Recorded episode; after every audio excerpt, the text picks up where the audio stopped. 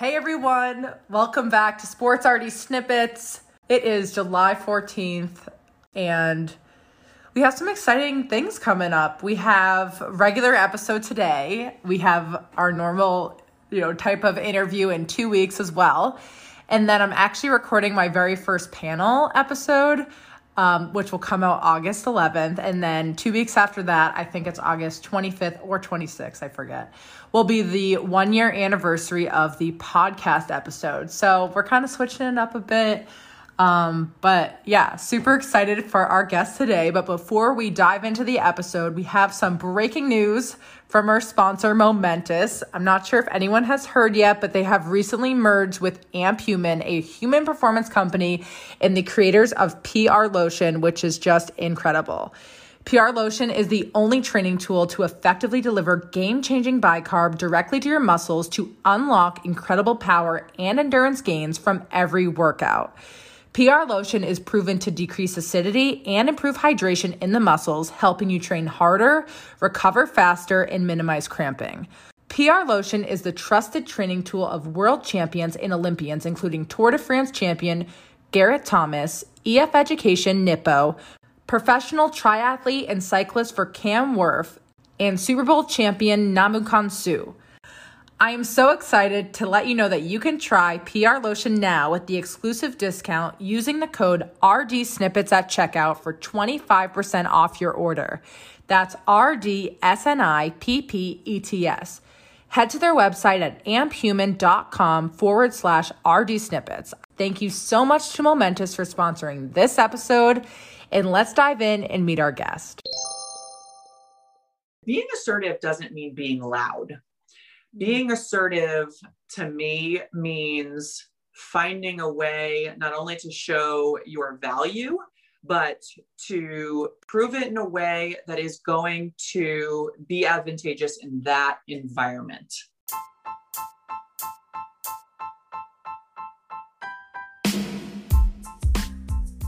Hey everyone, and welcome to Sports RD Snippets. I'm Liz Waluka, a registered dietitian and board certified specialist in sports dietetics. Every Wednesday, I'll be bringing you a sports dietitian guest that will share advice, insight, and rewards of the profession, snippets of their own career path to becoming a sports RD. Hey everyone, welcome back to Sports RD Snippets. I'm super excited to have Jennifer Brunelli today on the podcast. Jen will inspire you to take your confidence to the next levels. She talks all about her role working with NASCAR as a sports dietitian, and she shares her top tips for being a confident female in a male dominant industry in athletics. This episode will leave you feeling inspired and empowered to own it. Jennifer Brunelli is the creator and owner of RD Pro, a nutrition consulting business in Charlotte, North Carolina that opened in 2011. Jennifer graduated from the Darla Moore School of Business at USC in 2004. She is a seven time All American swimmer and athletics Hall of Fame athlete at the University of South Carolina.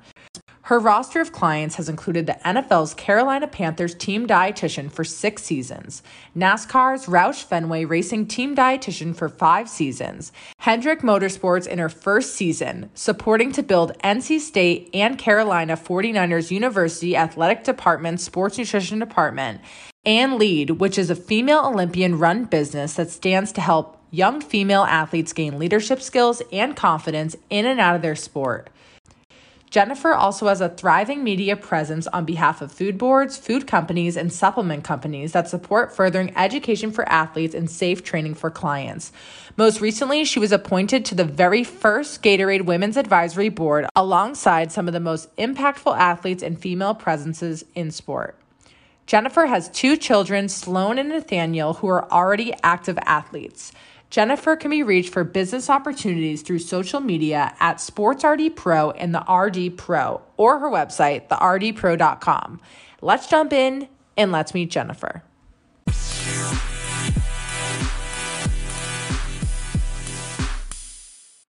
Hi, Jen. Welcome to the podcast. Hi, thanks for having me. I'm excited.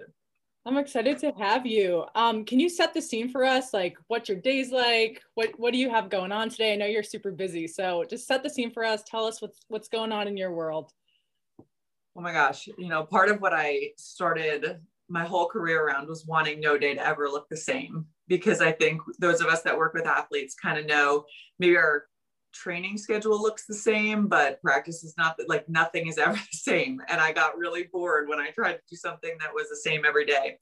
So, I mean, I've gone from being with the Panthers on a regular basis to um, now lately going back a little bit to that variety within my day of, you know, this this week I was with Roush Fenway one day, I was with Hendrick Motorsports, and we were doing sweat testing one day. I had one day in office with a bunch of high school and pro athletes. I had one day where I did a ton of telehealth, which I'm really continuing to enjoy that because it allows us kind of some flexibility, right, in working with a variety of people. Um, and today is kind of like a podcast, catch up, do media, um, kind of a day. So I really like these opportunities to not just work with clients and athletes, but start to branch out a little bit. And especially after COVID, talk to people, um, you know, that we don't haven't gotten to see in a while. I know. Well, it's so funny. I was trying to think. I don't know if you remember this, but do you remember I met you at that like dairy council? Um, yes. Like CPS. Yeah. Indianapolis, the conference, and was like, was there like 10 of us? It was like, come with the dairy council and we'll talk about milk options for athletes or something. But that's where I met you. Well, and that's what's so cool, right? I just love that about CPSDA and the conferences and we kind of alluded on on our previous conversation together on our own that it's like you feel like so many of us have felt on an island for so long so the opportunity to reconnect with people even in these kind of ways is just so fun because you just don't know when you meet people where it's going to take your relationship and communication and just everybody has gone in such cool directions in our field it's not i think what people initially expected um, and being creative has taken us a long way, I think, in our field of sports dietitians. Yeah, it's also cool, like, because I feel like I only met you once, but like when you meet someone once, like you just never forget. Like it's just kind of cool. And hopefully, I mean, we'll be in person next year and everyone can start networking again in person and make those connections. But it is cool that like that event kind of brought us together. And I don't know if I would have met you like that, you know, any other way. So um, anyways, let's jump in. Can you take us to your career path up until this point where you started and where you are today? Sure, sure. Yeah. So I'll give you a little bit of my, my background um, because I think it sets the stage for a lot of for a lot of what I would share. Um, I was a swimmer my entire life. It was kind of all I knew. You know, my mom swam for Florida. All my aunts and uncles swam. My sister swam at South Carolina like I did. My brother swam at Chapel Hill. So it was just something we always did. And I remember coming home at 12 and literally uh, mom having gone to Sam's and giant boxes of, you know, potato skins and mozzarella sticks and like the French toast sticks that we would like get a giant vat of maple syrup, right? Like yeah. we just grew up knowing that we needed a lot of energy, but not necessarily thinking about it purposefully, other than knowing if I didn't get it, I wasn't going to feel great. Um, so setting the stage, I mean, my mom was very conscious, but at the same time, it wasn't something that we were over the top on. Uh, so when I went to college, I was a good athlete. I was lightly recruited, but it got to the point where I was like, I went a lot faster my freshman year and then kind of stabilized my sophomore year. And those of us that work with athletes kind of know like you can't just do the same thing all the time, right? It's that saying, you know repeatedly doing the same thing and expecting a different result like you're crazy you've got to adapt and you've got to change and there's got to be growth to continue to see progress um, so I was, did that like tantrum, right? That we know athletes do. I was like, I'm quitting. Like I was so furious.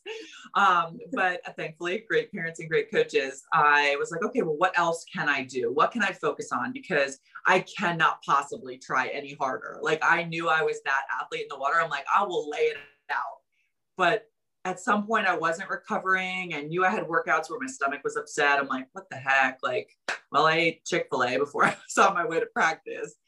So I started to kind of do that for myself and pay attention to what I was fueling myself with and ended up going tremendously faster. You know, nothing changed. Coaches, practice, nothing changed but food. And it was one of those like, holy cow moments and like aha moments of like, whoa, this really created a difference for me. And I went tremendously faster. Um, so I ended up being a seven time All American there. Um, continued to swim postgraduately for a little bit and just like in general, just felt amazing. So I was like, I'm going to just keep doing this for a little while and realized as I was swimming postgraduately, like, wow, this is a thing. Like, this should be a thing. I didn't know there were people out there. So I ended up going back to Arizona State and did my undergrad there for nutrition as well. I had my marketing and management degrees from South Carolina um, and realized, like, oh gosh, it's time for me stop swimming. I need to do this with other people. Like, this is what, this is my jam. So it was just kind of transitioning one passion into another, which was really kind of exciting at the time. Um, so I was so, so lucky to find CPSDA and the wonderful people through it and in particular Michelle Rockwell, um, who was just such an amazing mentor for me um, and helped me get started at NC State and building out their program a little bit. Um, I was there for about a year where I literally was driving up on like a Monday or Tuesday morning from Charlotte, about three hours. They had me staying overnight until Thursday evening. So I would stay in a hotel for three or four nights um, and work on campus and then work the other days from home uh, in order just to do meal planning and just all the, the busy work. So that went on for about a year, helped to build out that program, and then stepped back and thought, oh goodness, okay, I don't want to do that forever. That's not the lifestyle I want. I knew I came into this really enjoying the business side of it as well and wanting to create something. Um, and long story short, I just started to work in the Y. I started to just really network with people. And it became a lot of individual consultations and team team talks for age groups and things like that. And then out of the blue, about eight months pregnant, I got an email from who at the time was the uh, head strength coach at with the Panthers, who is now one of my absolute closest friends, confidants, um, co-workers, even to this day on our on some side projects right now and some side businesses, um, Joe Kenn. And he reached out to me through LinkedIn and said, We need somebody. And I thought to myself, holy cow, are you crazy? I never thought this was where my career could potentially go. So I remember going in thinking, I think we'll talk about this later as women in particular, but I remember going in thinking, I cannot just give myself away, right? I knew the value that I could bring to the table, not only as a dietitian, but as somebody who had competed at a very high level and could talk the talk, right? And had already walked the walk to a certain extent. So I went in there and they said, okay, we'd really love to like give you a call when we have a guy that we need to do weight management or that we need to put some weight on. And I was like, yeah, sorry, that's not going to work for me. I said, I don't think I'm the person for you. And I remember jaws hitting the floor thinking like, wait, what do you mean no? And I was like, well, why don't you guys, you know, think through how you think this can be most effective. I said, I really don't think I can show my value in that way. And I'm just not sure that I can be successful for you doing that because we all know talking to a dude or a girl for that, talking to an athlete once, like we can't help you get it done, right? Like we need to motivate and we need to encourage and we need to continue to educate and we need to myth bust and we need to make sure they have access. And there's just so many components to that, especially at that level. Um, so, anyways, I walked from the table and got a call like two or three days later, like, okay, well, what do you think we should do then? So, I kind of laid out like a three tiered idea and of course, they took the lowest because it was one of those things where it's like, we don't know if we want to invest. Right. At the time, it was the beginning of you have to have somebody available. um, it was kind of being forced on them through the league. And very quickly it grew. I remember walking in, and for those football lovers out there, I remember walking in and literally Greg Olsen um, and Luke Kuechly were standing there waiting for me to walk through the door. And I was like, oh gosh, like I at the time, of course, like knew who they were, but I don't, I wasn't a starstruck person by any means. Um, only because I, I just kind of had known that through sports. Like you're as much of a hot mess as the guy at the end of the roster. like, so we just got to figure out how we can help you, you know. But they were so excited, and I remember them coming at me, and I was like, guys, I was like, I know nothing yet. If you have specific questions, like, let's do it, right? Like, tell me what they are. I said, but I got to assess this first. Let me assess how I tell me what your questions are so that I go in with those lenses on from an assessment standpoint.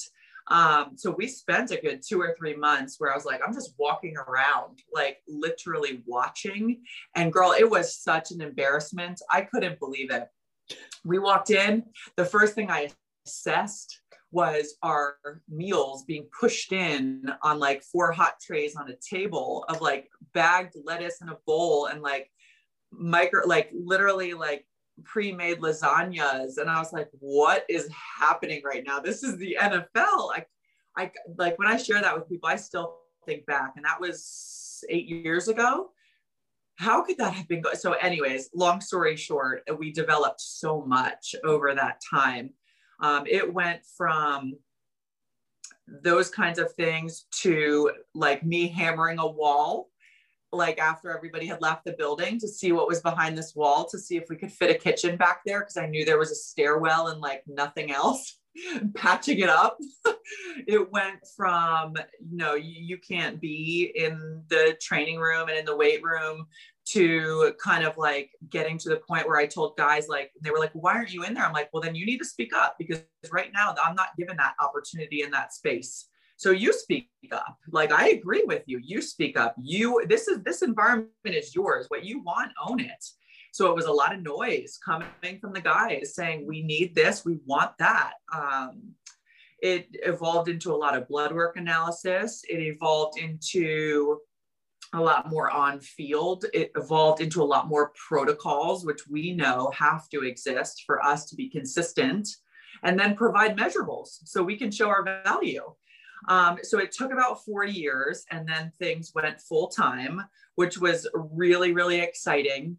And if I look back, though, I'm really thankful for the way it progressed. You know, I had two babies through that first four years, and I had the opportunity to start to build out NASCAR, to do a lot with a lot of media and a lot of food boards, which allowed me to really recognize that as much as I loved that environment, if you go into an environment like that, please know, have your ducks in a row and have something behind the scenes. That's one of those things that thank goodness I had great mentors around me that helped me to realize that because nothing lasts forever in sports. You're a fool if you think you're going to stay somewhere forever. I don't care if you are the greatest of all time. It, you know, it, things happen, right?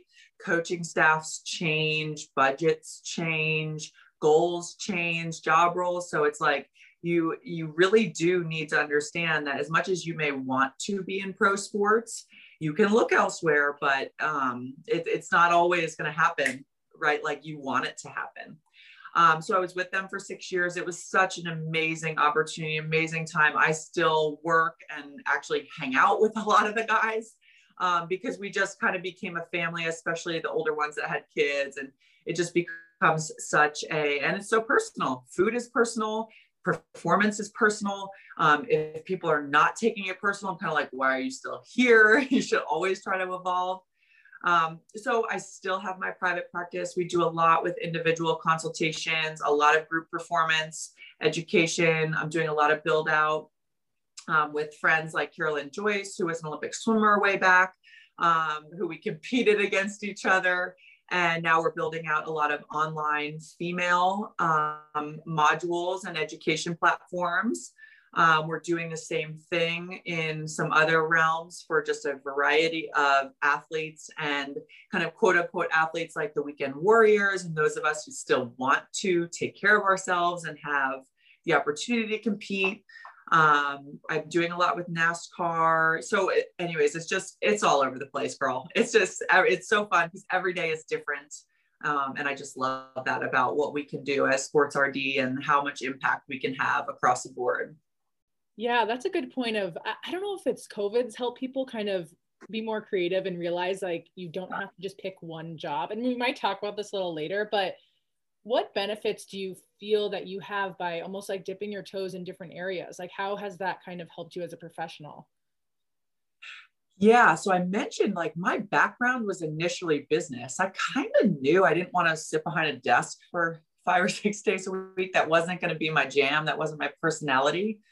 Um, but in order to really grasp not only the dietetics and the nutrition component, but the ability to initially have worked with a variety of different contracts, for example, gave me the, the opportunity to hone my skills as a dietitian and as my own um, advocate of how to communicate with different people in terms of getting across what it is that I thought my value was um, and how I could help them. So I think from a communication standpoint, that was huge. Um, I think the oh my gosh, your question just lost my brain, left my brain. I guess this is what like, I guess do you feel like no, do you feel like all these different things like what's the right word? Not like soothe your soul, but I feel like sometimes people can't get everything from one opportunity, or like you said, things change. And I think when people don't put all their eggs in one basket and explore other areas, they get those other things like within their soul, like smoothed out or like satisfied. Yeah, like fulfilled. Like you fulfilled. Yes, not yes, exactly. And so is that how oh. you feel?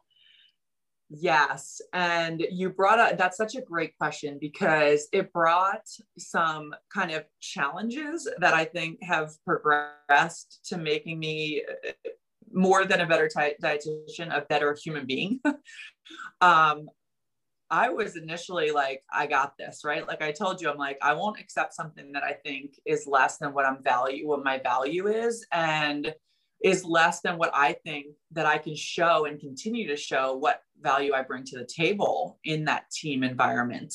Um, so there were so many times that I can't even tell you in those first couple of years that I thought to myself, this is not worth it. These people are crazy. Like when it's coaches that maybe are very old school in the football world, right? That are like, you can't do anything to help us.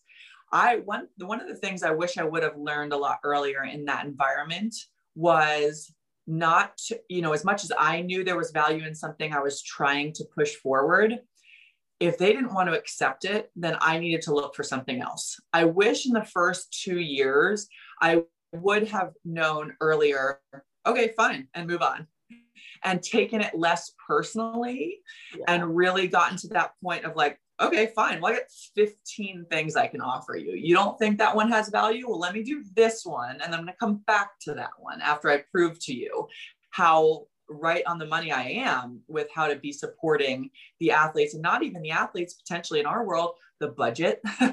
um, for example, one of the first things I mentioned was that build out of our kitchen. One of the first things that I did was track how much was getting thrown away and then started to track how many of our injury guys would go home and tell me, I don't know what to eat, or I, and like basically get some of those anecdotal stories and tie them um, to injury, to performance, and things like that. So not only did I have measurables as, yeah. far as numbers um, with uh, food waste and things like that, but I also had those athletes that are like, you're right. Why am I not getting this?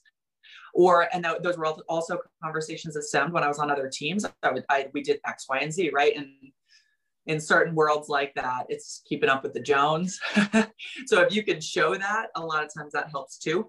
So I do, I think that there are a lot of um, benefits to spreading yourself out in terms of those experiences. Absolutely. Yeah, that's a good point. Like when you look back at like your younger RD self, you come in with like this perfect plan on your end of like this is like what we're gonna do, and you don't think of like plan B and C, but like likely that coach is gonna probably want B, C, D, E, F, you know, like yeah. instead of that. And you're so right. I mean, I totally took things so personally. It's so weird, but you just you don't know it, you don't have experience to know that it's never about you anyways, but you just you feel like it is when you're younger. So it's a good point. Yeah. Um, well, you, have- you own it, right? You own it, and that's a good thing. Like we say that to to young RDs, like it's it's good to own it. It means you take it seriously. It means that it matters to you, right? Like somebody sitting behind a computer, you know, they go home at the end of the day and completely shut off. Like we don't shut off from our athletes a lot. Yeah. And I like how you said too, like how you said you didn't take that job the first time being like, well, that's not, I'm not going to do like one meeting with the guy like once. Yeah. And I think, like, I think that kind of surprised me because I think sometimes we just think, oh, of course you take anything, you know, but to think that you actually put your foot down and said no, they saw value in that decision to be like, hey, actually, could we, you know, what are the other options? And so that's really cool too, because I think most people would have just said, yeah, I'll do anything, you know, I'll, I'll do one talk. And, but you knew it didn't have value, but um, it's just pretty cool. Um, can you talk about your work with NASCAR as a sports dietitian? Because that just seems like another world that I don't, are there a lot of dietitians working in that space or just kind of tell us what we don't know about NASCAR sports nutrition? Well, and it's so funny because like when you ask that question, like, are there others? I'm like, I know there are are maybe two. Um, but then I kind of feel like I hear it, right? We go back to being on an island, and then I'll kind of randomly hear it. Somebody's doing them like, sweet. I'm like, why are we not talking about this and like communicating? Um, so I don't think there are very many. Um, I especially from from a sports dietitian side, right? Like they've had someone come in as an RD through their medical insurance and say something um, you know, give them a talk, right? But when we go as in as, as experienced sports RDs and say, wait a minute, you are at a track 34, 35 weekends out of a year. You leave either Friday or Saturday and get back either Sunday night or Monday at 4 a.m., depending on how far you're traveling. And then previously, a lot of them had what's called a shop job, which means they come back in and maybe they can they get home at 1 a.m on monday and they're in doing their job working on the cars and things like that at noon. And then they have to go to practice and the weight room. So you know that's how it started with the team that i was on you know five or six years ago was these poor guys were being asked to strength train to work around the car for a 30 minute 30 to 90 minutes a day and then go to work for eight hours and mind you, a lot of them are a lot older. They grew up around the track, they're married, they have kids. I'm like, when do you guys even function? Like, when do you even see your family? I was, I was so beside myself, right? So that was one of the things that's been really, really interesting. Um, that has evolved. It a lot of them now do not have what they call shop jobs. They pit the car and they pit the car only. So their job is to strength train, there's you know i i actually was lucky enough to bring in um, dr desiree festa with me from the mental health side about two years two years into my contract because i was like guys i love and appreciate that you think i'm a psychologist but i am not. Um, and right i think a lot of us as dietitians feel like that like we might as well be psychologists because there's so much emotional and mental conversation around food. Um, but Dr. Festa and I, who is now with the Buffalo Bills, um, kind of teamed up in our private practices as well as with NASCAR because we just saw such value in that. Um, and because their schedules were just so crazy, it was like, this makes sense. Like, we need these guys to have an outlet for what's being asked of them, which is tremendous um, I definitely went in there thinking I'm going to talk about hydration and the car does all, the work. I definitely, I say that to them all the time. I, I like ep- epically failed at understanding the environment I was walking into. Uh, but that, that has since changed, and a lot of them are pit crew only. So they'll come in early at seven o'clock and they'll do their workout and their strength their strength training and get around the car and pit for 30 to 90 minutes, depending on what's going on. They're doing a lot more like purposeful heat training now. Um, but you have two very different groups in that world. You have the athletes that have grown up around their track, their dad raced or pitted, and you know they have high school degrees, and and that's how they came in. Um, and then you have the retired athlete that you know played at a D1 for four years and did not want to go into the working world and stop being an athlete yet and they had some they had a table at a career fair in college and started pitting so um, you have a huge spectrum in terms of education in terms of interest um, it's just you know it's just really really fascinating um, Wait, can you explain yeah, what, the, pitting, what pitting is or pit? Sure, sorry. driver so, or is it, who are you feeling, the pit crew or the driver? Okay, so sorry. Yeah, let me backtrack. So I've worked with pit crew and drivers. They are two very different beasts. It is basically, in my mind, I think of them as two different sports, right? Because okay. pit crew has far less resources. They are far more regimented. Um, they are so pit crew members are like tire changers, right? So they're hitting lug nuts like they have this gun. I did it when I went in, just like with football. I was like, well, I need to understand what this feels like. So give me some goggles and give me this gun and I'm going to try it. Um, I even drove a car one time because I was like, I need to know what this feels like. I tried, like, there's a guy around the car called a jackman, and he has this thing, he slides under the car and he pumps this one, and he's the biggest guy. He pumps this thing, this like stick one time, and it lifts the entire side of the car up. So here I am, like, hanging off the end of this. I'm like, I could do this. And I literally went to do it. I'm hanging off the end. Oh I couldn't even move the car. So you have your more kind of, like what do I, how do I reference them? You have your more um, guys that really need to be more focused and really need to be able to have repetition consistently because when the car stops, the idea is that hopefully the lug nuts are in exactly the same place that they always would be. They come flying out while the car is coming in at 60 miles an hour and stops. And they have to take this gun and hit the lug nuts so that the lug nuts come off so that somebody can grab the tire, who is a tire changer, and they pull the tire off and then put the new tire on and then hit the lug nuts again. um, meanwhile, you've got the jackman who lifted the car so that they can do this and then has to drop it while they all run around the other side and do the same thing. so there's a lot that goes into it for these guys. So there's guys that it's more about power if they're lifting up a car. There's guys that it's more about focus and repetition um, that are trying to hit lug nuts and really be consistent. And then you have drivers who are literally uh, hydration, hydration, hydration, right?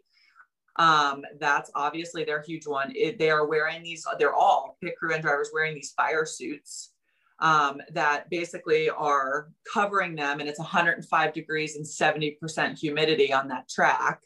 Um, so it's often 120 in the car as they're, you know, going for four hours. So it's it's very it's very interesting. It's so so different. The drivers are very different people than the pit crew members are so the way you address them is often very different.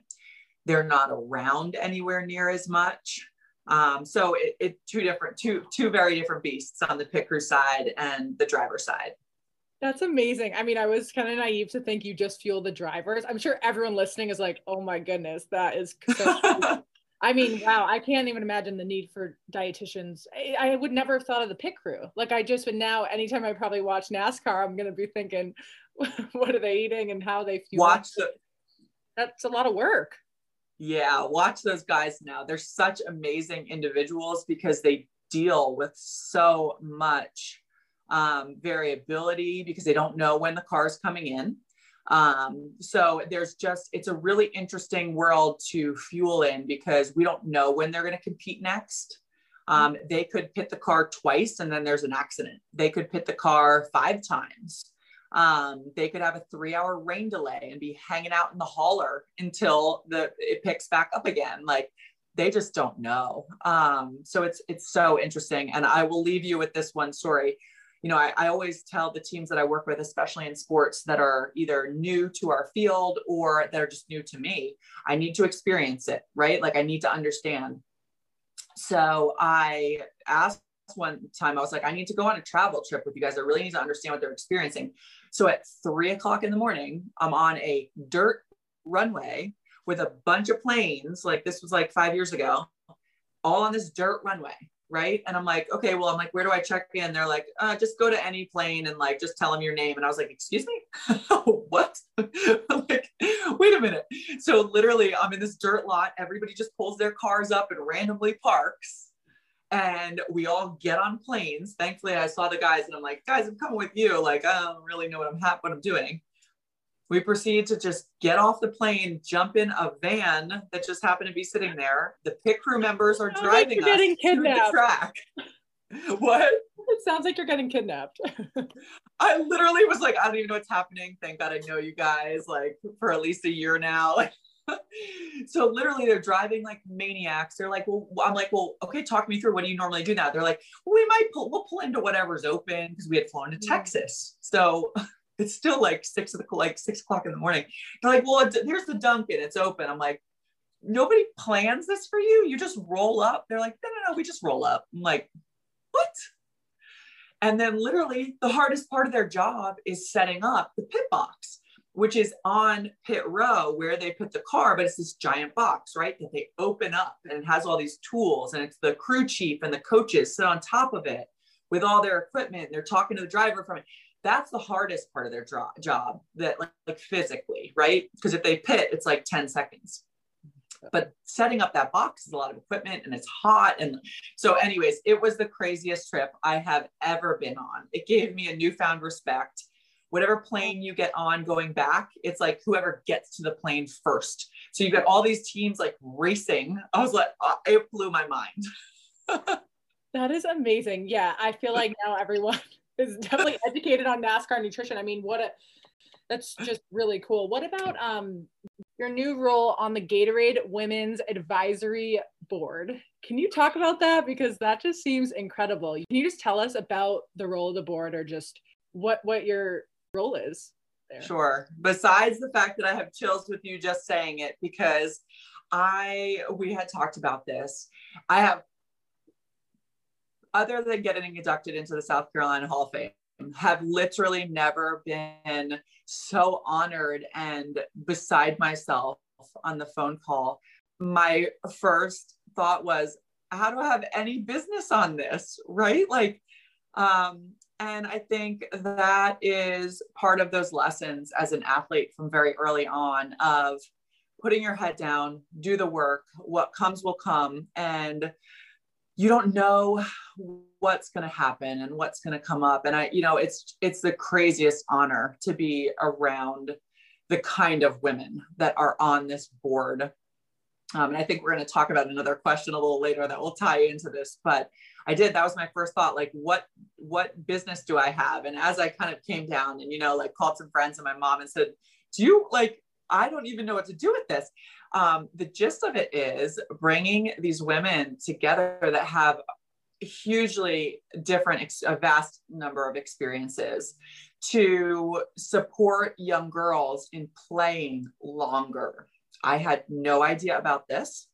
Um, but apparently, that age has really started to creep backwards, that young women are stopping playing sports, which blew my mind and immediately brought me to my seven year old daughter, where I sat down at the dinner table with her that night and said, what do you think about this? What do your friends like to do? Why do you want to play this? Why wouldn't you want to do this? And we started having these conversations.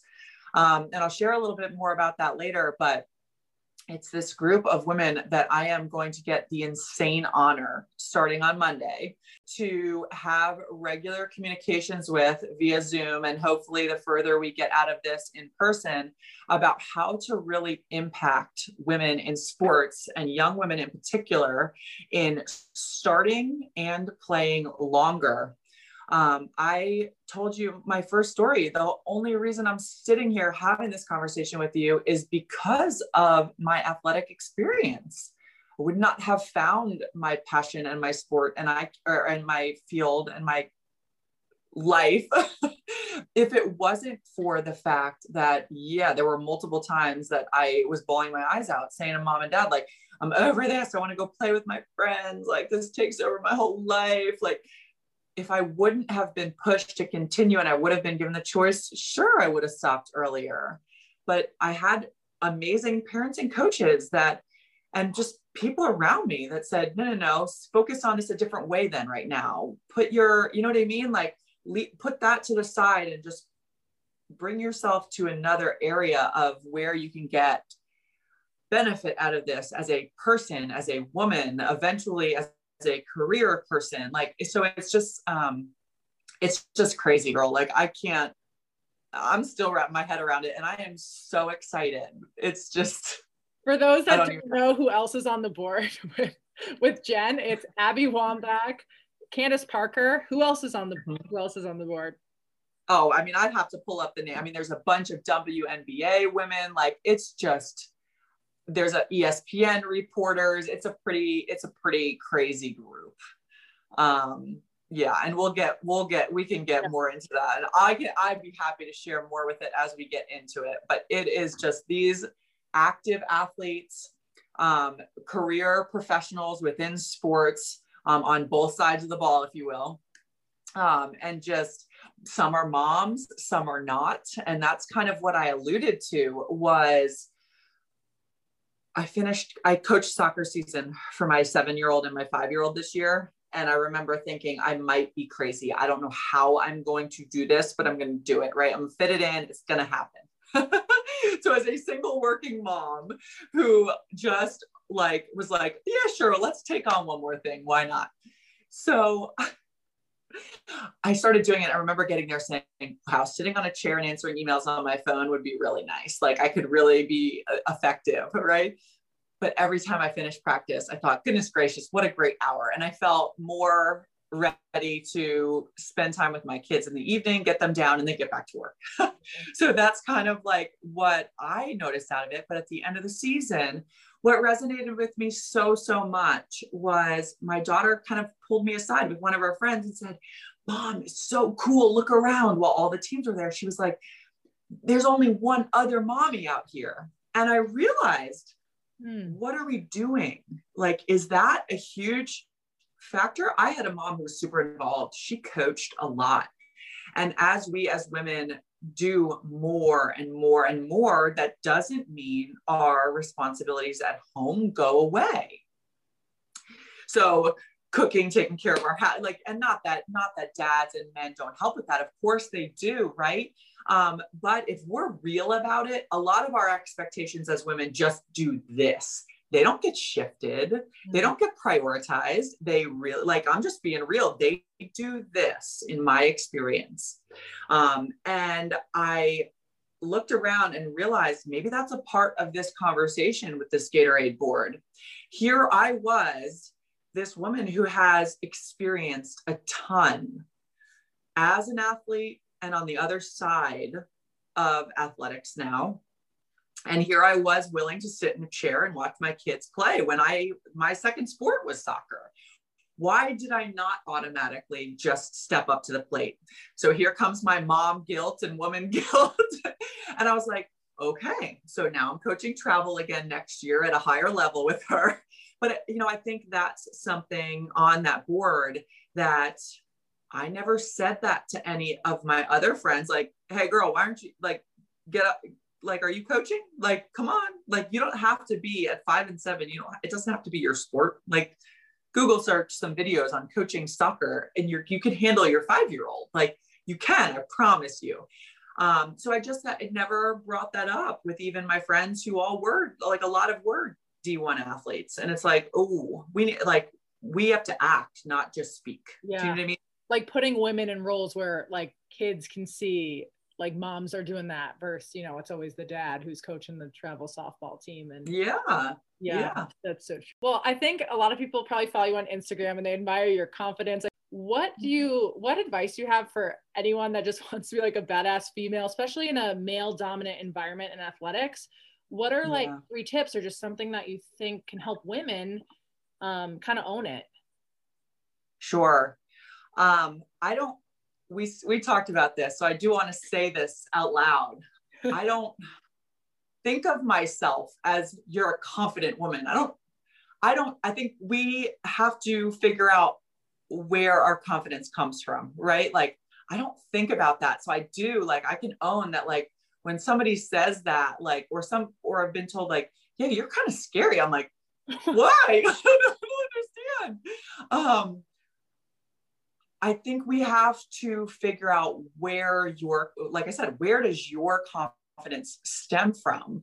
Mine, if I, after thinking about it and being around like these crazy, amazing psychologists and confidence coaches, and these women that are really amazingly well thought out about this topic, that's the only thing that brought light to me. I can think back and I can own and give a shout to my dad who passed away this year. Like, literally, I can say I think mine comes from him. He literally, like, my entire life was like, just go do it. oh, you don't know this? Well, let's learn about it and then just go do it. Like you're completely capable of whatever you put your mind to. Um, so that was just the way that I was raised. Um, and in tying in this conversation with the Gatorade board, I think learning how to fail was a huge piece for me. When I give motivational talks, I talk a lot about being the happiest second place person that ever existed. When I got inducted into the Hall of Fame, I was like, are you serious? I never won anything. Like I literally never won anything. I was second over and over and over and over again. So, but that was good enough for me. I invested everything I had through those times. So I think confidence for not just women, but just in general can come from a lot of different places. Um, if it comes earlier, I think you don't think about it quite as much. You live it, right? So if it doesn't come until later, which is very, very possible and totally okay, I think you have to be more purposeful of acting out that confidence, right? Um, so you asked me what maybe three things are that can potentially, and I wrote them down when you sent me that question because I was like, I wanted to be purposeful about my answer. Um, so I think number one is what we were just saying, and it's making meaning from your past, hmm. um, learning how to fail and how to grow from that. If I succeeded, why did I succeed? What did I do that helped me to get there? And can I re- recreate that somewhere else? Um, I talk a ton with my own kids um, about learning how to fail. Um, you're going to fail. It's going to happen. It's the best opportunity to learn. Um, and instead of feeling like failing as a negative, I tend to be like, what do you mean? If I win all the time, I didn't learn anything. I I didn't learn anything from that. So like when I work with athletes, they come in and they're and I'm like telling them, wow, we have a lot to do. They're like, oh man, I'm a mess? And I'm like, no, you're my favorite. Like you're the one that's going to go from here way over here quickly because you have a lot to do. And if you own those changes, you get to be the one that people notice the growth because it's not small growth, it's going to be significant growth. Um, so I think finding purpose from your experiences is really a big one um, and translating that from different areas of your life. Um, I think my second one would be being assertive. Um, there were so many times early on that I wanted to speak up. In football, in particular, is coming to my mind, right? And I have never in my life, because I wasn't raised that way, struggled with speaking up. Um, but in a business environment, which a pro team is, yeah, it's sports, but it's a business environment as well. Um, I needed to find my footing and probably needed to speak up a little bit sooner. But being assertive doesn't mean being loud. Being assertive to me means finding a way not only to show your value, but to prove it um, and to prove it in a way that is going to be advantageous in that environment. Mm. Um, and my example of that is, you know, I um, am thinking of 8,000 stories in my mind where I was basically told my job role didn't matter. Um, but once I started to figure out, and I think initially, like, right, like I I'm about to say something that in my mind I'm thinking could sound almost manipulative, and it's not. It's good business. I had to find the right person to go to in my organization depending on what I was trying to get done. That is not manipulative. That is, I know what needs to get done, and I know who I'm going to get a no from, and I know who I might get a yes from. Um, that is assertive in my mind. It's not loud. It's being strategic about how you're going to communicate and get something done. Rather than saying, this person might say no, they might feel a certain way about this. I don't care how you feel about it. This is my job. You hired me to do it. So whether you like it or not doesn't really matter to me. so that's kind of my description, if you will, of assertive. Um, so you asked me for three, but I'm going to I have four. You go. um, the, the, third one is to take care of yourself, right? That old adage of you can't pour from an empty cup. Um, I got to the end of my time with the Panthers and I remember feeling like, holy cow, I was barely sleeping. I was sleeping like five hours a night, which I we all know this as dietitians, right? When we work with these sleep doctors, I function very, very well on like that six to seven. I don't need eight. If I sleep for eight, I'm gonna be a zombie the next day. But four or five was not enough, right? But I was so loving everything that I was doing as I was loving going to work and loving coming home um, to my children. So it was like I never wanted to stop. I just loved everything. Um, but at some point I was empty, right? Like, and not empty, not happy, just I was, I was just exhausted. Um, I remember like getting crazy migraines. Like I'll share my own personal stuff. Like I was getting crazy migraines, thinking there's something wrong. Like going to doctors, and I'm like, no, no, no, I'm just exhausted, but from everything I love. And I say that because, mm-hmm. like, right, we talk about it like I'm exhausted, I don't love it, but like you can be exhausted. I'm overexerting myself in everything that I love. And it's time to be more strategic about what I'm picking and choosing um, and learning to say no to certain things, even if you love them and everything will work out just fine. Um, so I think taking care of yourself is a big one in our field of sports because it is all encompassing emotionally, mentally, physically. Um, and we're very passionate about living it. Um, and it's easy to overcommit and give yourself to the people that you're trying to support and not even forget yourself. Like I was still exercising, I was still loving my time with my kids, but I was drained, girl. I was just done. Um, so my 3B is bring others with you. Um, I my relationships have been the most important thing through these years. Like I alluded to Michelle Rockwell and Kristen Gravani, who has been my roommate um, every year at CPSDA. And when you meet people, right, like we did, and you just maintain these relationships and you just don't know where they're going to take you. And somebody starts a podcast, and if you can give back, or if somebody else is an expert in a certain sport or a certain area, and you just have these great relationships where we can be sounding boards for each other. Um, so I think it's important to really be purposeful about taking people with you and you know D- dr desiree festa who is now with the bills and it's like i get to go to lunch with her next week when she comes back into town. It's just i think there's like those people right and they're not just in our own field. It's looking at other fields that were like art strength conditioning was was it first right? Where it wasn't full-time. Like how can strength conditioning not be full-time? Like um, it's the same thing with our field and it's going to be the same thing with our mental health practitioners that are growing and um, so I think that's that's kind of my 3B if I sneak an extra. It's amazing. we could end this right here and I'm just it's oh. amazing. No, it's just so good. I love that. Like bring people with you. And I think the taking action, like some of that does come early on. And like you're saying, you you've just always kind of been confident, but you're not like, I'm a confident person. But the sooner you take action, not that doesn't doesn't become scarier, it becomes like you're normal, you know? Yeah. Um, but it's just kind of interesting that like to just take action and not worrying about perfection.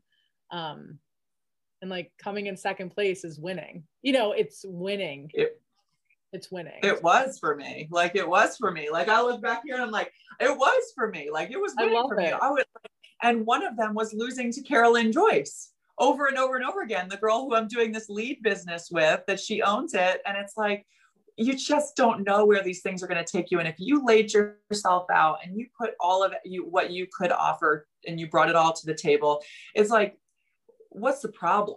Like there is none. You gave everything you had and something's coming from that. So it's just kind of having faith in that and it's funny i just wanted to tell you a story because i feel like this is a message i so desperately want to communicate and this more has to do not with women but but for men with daughters. Um, some of this messaging I've been more purposeful about seeking out as far as the Gatorade board is concerned, and especially as us as dietitians who deal with the mental and the physical um, kind of components that tie together around disordered eating and eating disorder and body image and things like that.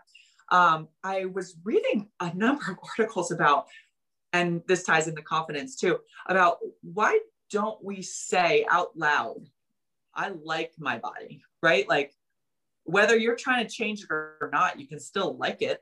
And it came to my mind like I've never said like I had I hadn't, I do now. I had not said in front of my seven year old, really like my body. I'm pretty proud of it. I've had multiple kids, an athletic career, business, right? Like I'm far from perfect. I try to, I do my best to within time to take care of myself. Um, but what's wrong with saying that out loud? You're right. You're not running down the street saying, Hey, look at me. But like in front of young women and, and mm. not even young women, in front of each other as women, like pretty damn proud of my body. We go through a lot. and it's it's not what it was. It's maybe it's not what you want it to be, but sure does get the job done if you take care of yourself. So I think that's like some messaging with this board that we're trying to get across. And when we're talking about confidence, there's a difference between I want to say I'm proud of myself in front of my seven year old daughter, in front of my five year old boy. I mm-hmm. want him to hear I am proud of my body, right? There's nothing wrong with that, whether you're working on it or you feel great where you're at. Like, what's wrong with vocalizing that? And it's absolutely nothing, right? We get so scared of what somebody else is going to think about your confidence that you lose it. it's it's kind of backwards. So, anyways, it kind of ties in everything a little bit, but that's a good transition into um, imposter syndrome.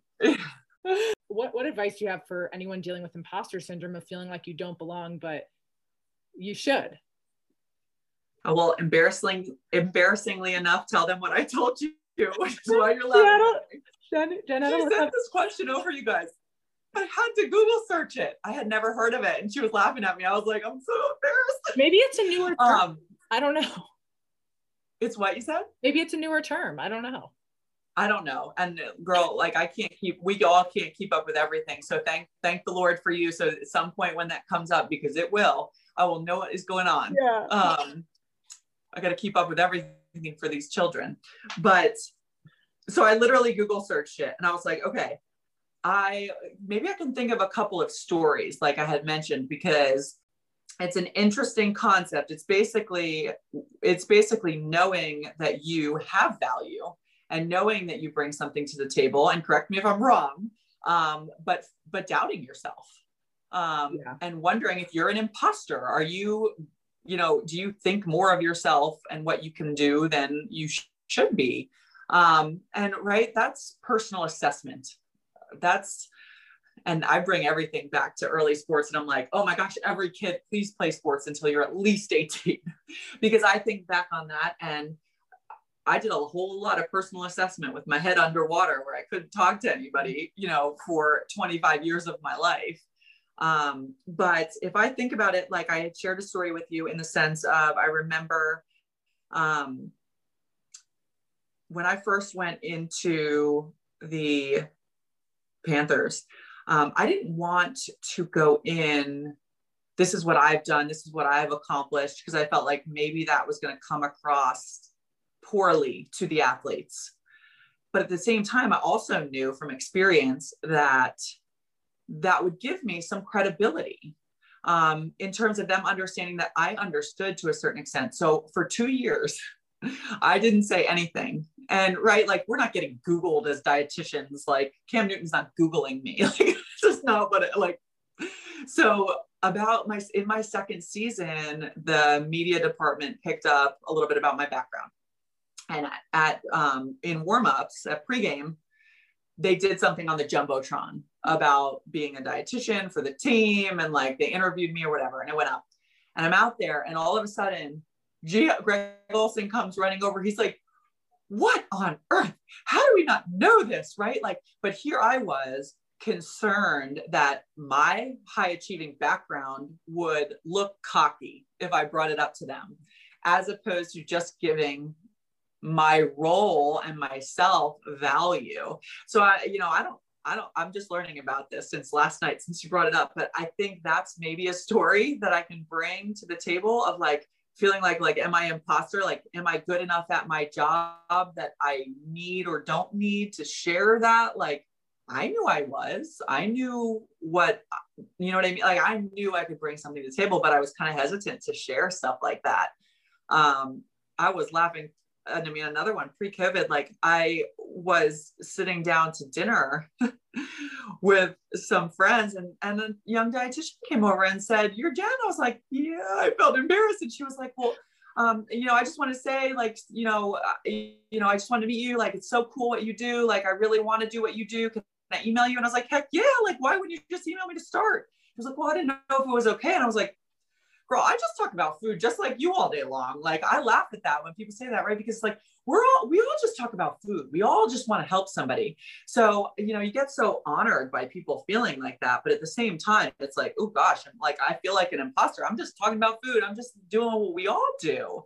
And I'm so grateful for the opportunities and the people that came before us at CPSDA that opened up these doors because they did not exist before. I didn't start anything. I jumped on a train and just started to help be another car on that train, if you will, of those of us that really want to impact athletes and know holy cow the injury risk and the immune function and the, the ability to play longer like there's so much opportunity for us to support the myth busting alone of the google search right? Um, but I, I just i i'm like looking at my notes because i just think about things like that and it's like it go it all ties into that confidence. It ties into knowing your value. Um, if you know your value and you know what you bring to the table and you know who you are which takes time to learn let's be yeah. real right? Like i'm gonna be 40 next year so i'm feeling like oh gosh this took some time.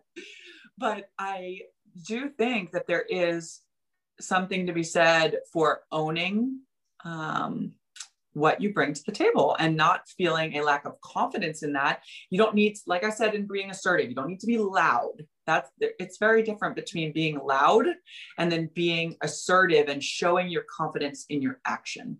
Um, I think the only thing I can say about that is I was never, um, from the very beginning, I was never somebody who felt like I put my head underwater and went to work. Like that's kind of how I try like the and some people are different in in how they are assertive, right? But I find that if you just get it done, you, that speaks for itself.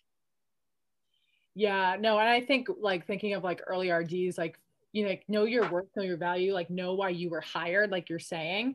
And like that experience will come in time, but like you were hired for a reason. And I think just mm-hmm. with imposter syndrome, you sometimes let that noise come in because you've never heard it before and it you like want to somewhat believe it, but just being able to like navigate, okay, this is what's being said. Here's the truth first, like here's the reality of of the comment and kind of going through that. But um, like I know there's times when I was an early RD, like kind of thinking through you know you go back and forth in your head and you can drive yourself crazy. And so just like being able to navigate those thoughts i think is is huge. And like you're saying know your worth know your value and and you're supposed to be there for sure. Or they wouldn't have hired you.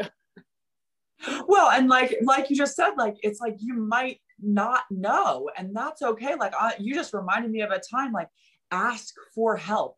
Reach out to people right? Because um, i remember being on a dairy council trip Dairy Alliance trip with um, Jen Ketterly, and I was bawling my eyes out after a phone call in the middle of the hallway.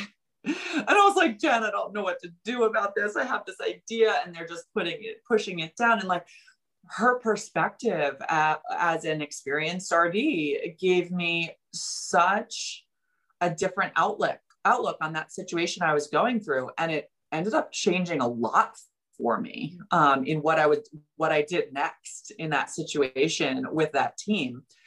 Um, and it was something that I've carried over for a while. So it's like to your point and what we've been talking about, like, yeah, know your value, but it's okay to say I don't know, right? Like I like, okay, maybe I should know imposter syndrome, but I didn't. Like I might I'd rather be embarrassed than not in the know yeah. and make the same mistakes that somebody else has made when I don't have to. Um, so yeah, I think to your yeah. point, like know what you know, but know what you don't know. And it's okay to not know everything. We can't know everything, and that's okay. I love it.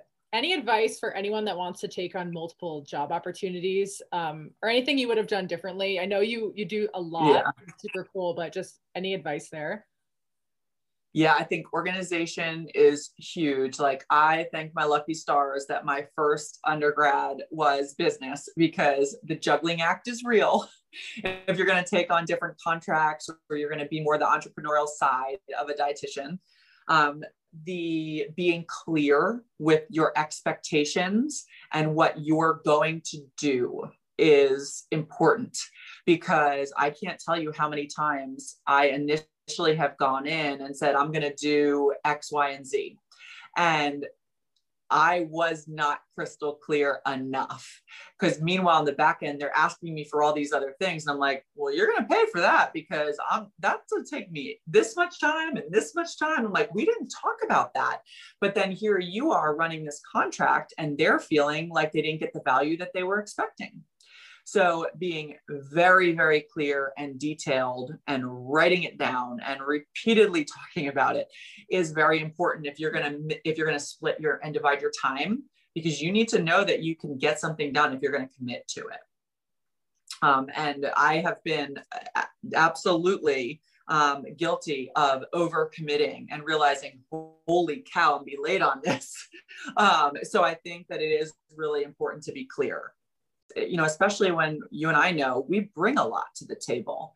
Um, it's it's been a learning curve over the years on how to pitch to different markets, if you will, whether it's a sports team, whether it's a media outlet, whether it's a food board, whether it's an individual, um, whether it's a pro team where there's a budget concern versus a high school team where it's much more education and touching the parents um, there's different ways to come to the table. And most people even now most um, don't know all of what we can bring to the table. So it's kind of feeling out presenting them with something that you really do believe is reasonable within what they can financially and time and you know what i mean commit to but also taking that opportunity to make them aware of what they're missing out on.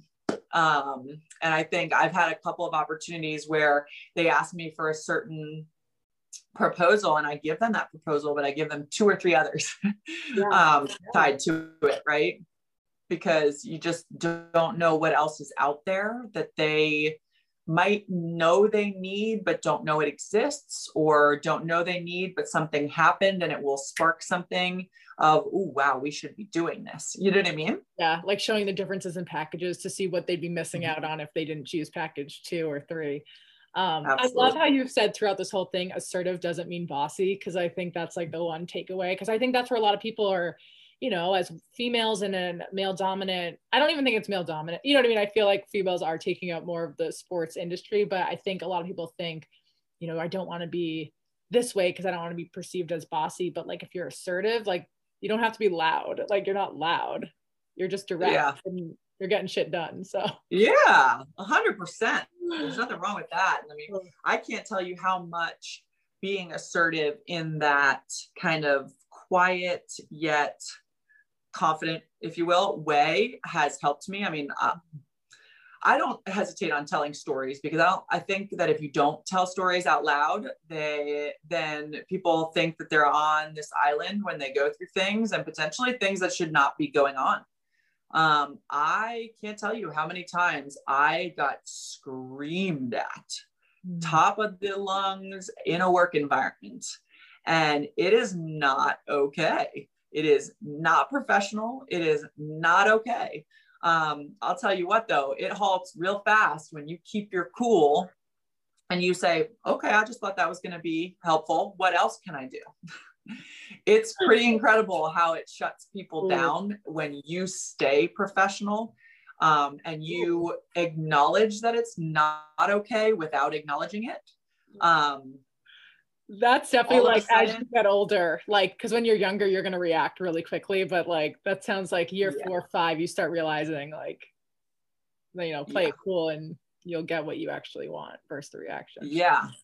Yeah. All of a sudden it opens up that conversation of like, wow, like why did I like on the other side, right? Or at least the thought process of like, why did I think that was okay? Um, I mean, similar conversations getting told, and then this was a couple years ago, but being told like, you must not care, you didn't even cry. I was like, is this 2015 or is this 1915? Like, what is happening right now? Um, and I remember responding that to say, say, have you ever had anybody else cry when you do this to them? I said, I'm not going to cry over this. I cry over my family. That's it. That's all. That's the only time that emo- you get. So literally, I say those things because I do think it's important to acknowledge that there is a lot um, of growth still to come, not just as women, not just in sports, just in general communications. Right? We see so much of this cultural shift in our world going on right now. Um, some of that stuff definitely still goes on. It is not okay. People are still afraid to say that it's happening, and I can't stand. Like, what are we waiting for? Like when things go on, you're like, how did this go on? Like I don't know how it went on. The only way it goes on is because nobody spoke up, and that's just silly. And yeah, it doesn't need to be like again, it doesn't need to be the loud shouting. I'm not putting it on my IG like but between you, me, and everybody listening, like that shit is not okay. And I never thought it was okay. There are plenty of dietitians out there that I use as my sounding boards who knew it was going what we, you know, what things that I've gone through and that were mentors to me through things. And it is not okay. And people need to speak up. Um, there are high expectations and emotions in sports. So yes, some of these things are going to be different potentially than a office environment, right? Like because we care and that part is okay. Um, but the way that that message is delivered is not necessarily okay, right? So I think that there needs to still be speaking up about that in order for progress to still go on within sports, with women in sports, with new roles coming into sports, and the teams growing, different voices coming in that bring different perspectives. Um, so, anyways, that's my that's my sidebar. Amazing. Hardest lessons learned early on in your career? Ooh. Um, I think um, I think saying saying no. I think saying learning to say no um, is really really hard. There have been some opportunities. Um, I'll share the one that stands out the most to me. That was the hardest, and it took me so long um, I went into this field saying my dream job, right? Like we, um, a lot of us have that, right? Like my dream job after I get my RD was to go back to South Carolina and be the sports mm-hmm. dietitian there. Um, and I got that job opportunity the year before um, I took the Panthers job. And I went in, and it was not, I wasn't being given the resources that I thought that I needed and should be getting. And it was the hardest thing I ever did to tell my alma mater, you know, thank you, but no thank you. Um, and they're such a wonderful, it's such a wonderful department. They have one, they've had so many insanely wonderful dietitians coming through and still in um, in Columbia, but it just, it wasn't the right fit for me at the moment. And I could feel it um, for a number of reasons. And it wasn't three months later that the Panthers job came up. so I think it is the hardest lesson, but the most important thing, especially if you're going to spread yourself out in different opportunities, to know when to say no, to know when to listen to your gut, to know when you are being put in a situation to be successful, um, to know when you're going to be given the resources um, to be successful and um, to know what you're going to really enjoy as well because we all know i mean this is not a nine to five. I mean there's sometimes i work 20 hours a week and there's most of the time i'm working 60 hours a week right? Um, and then there's you know so you know even last week i had a bunch of people reach out because i was at the beach because i was listening to CPSDA i had a bunch of virtual education and virtual sessions with teams i was like I, I was like, oh my gosh, I can take the kids to the beach. I was like, mom, let's go to the beach. Like you can watch the kids while I have to work and then we can be at the beach the rest of the time. And it was like, I got a couple of people that reached out like, what are you doing? Like, how are you doing this on a Wednesday? I'm like, you build what you want to build, right? And you say yes to what you want to say yes to. Um, but you also have to say no to what you need to say no to. And that's, that's a hard thing. That's a good one. Know how to say no and put the time in where you're going to enjoy it the most because that's what you're going to remember or have the most value. Yeah. All right, ready for the rapid fire round? Oh gosh, I'm scared. So we'll be hard. Go to gas station snack. Go to gas station snack. Um, trail mix. Yes. You know what's so funny? I feel like I would choose Chex Mix, but like on a regular day, I wouldn't. But like, why would that be like on a road trip? like, Yeah. because I can get a little bit of like, everything, like the trail mix? Like you get a variety and don't feel like you're stuck somewhere. We do snack bags for NASCAR so that when they get on the plane now, they have their their kind of like while they're hanging around for the track for a couple hours. And that is absolutely Chex Mix is the go-to so NASCAR snack at the track before the race. It's amazing. what is the most game changer ingredient in a smoothie? I mean, I do. I feel like I need to say the protein powder because that's all I have to get athletes to do. I'm like, I get that you love it with the fruit, but like, you, you know, I don't know. I think that's what I have to say. The protein powder. I think I have to say, well, and again, you got to think about my mindset. You're also dealing, you're also talking to somebody who works with mostly 180 to 250 pound plus men. so, like, I and a lot of lactose intolerance. Yeah. and Cherry so- juice, cherry juice in a smoothie is like a game changer. Mm. And pineapple. Yes. Oh my gosh, I love it when dietitians share new smoothie recipes because it is nice to like, That's Oh funny because I feel like everyone listening, we all have like the same tips. yeah, but I get so bored. Like I get so no, bored. here's a good one. And I don't know if a lot of people know about this. Green apple, pineapple, vanilla Greek yogurt. You can do water for the base or a little bit of OJ and spinach.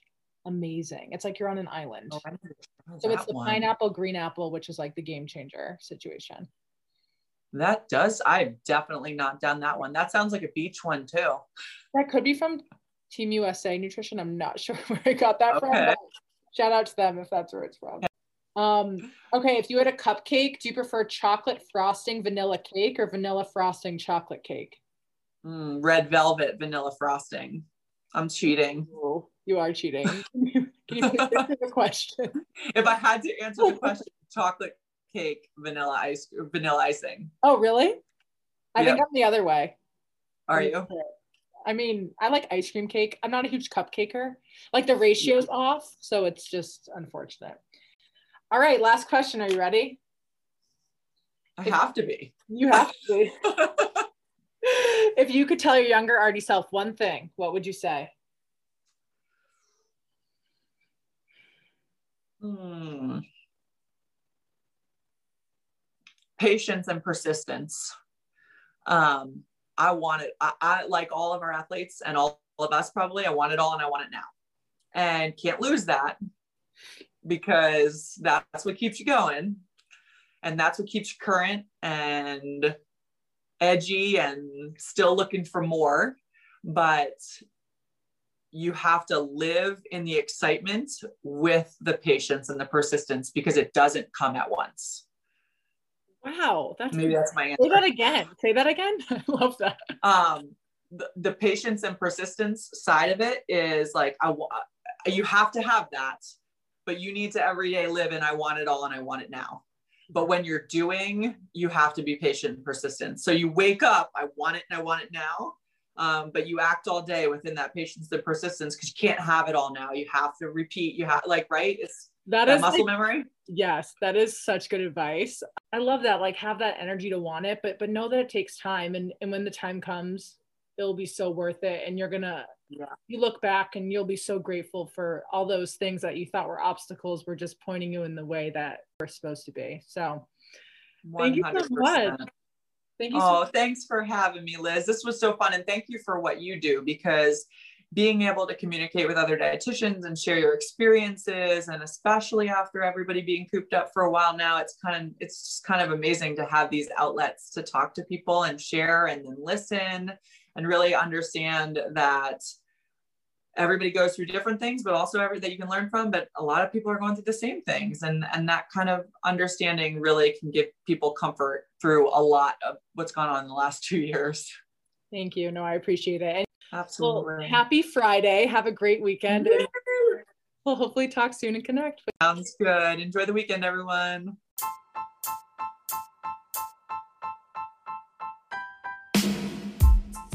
thank you so much for listening to this episode on Sports RD Snippets. I hope you found our conversation helpful today. If you haven't already, make sure you subscribe to the podcast on Apple or Spotify. Share the podcast or tell another sports RD to be or sports dietitian about it. If you can rate and review the podcast, it really helps the show and is much appreciated. Remember to follow along on Instagram at Sports RD Snippets to see what Sports RD guest is featured each week. I'm super excited to bring on my upcoming guests, so stay tuned. I'm Liz Waluka, and thanks so much for listening.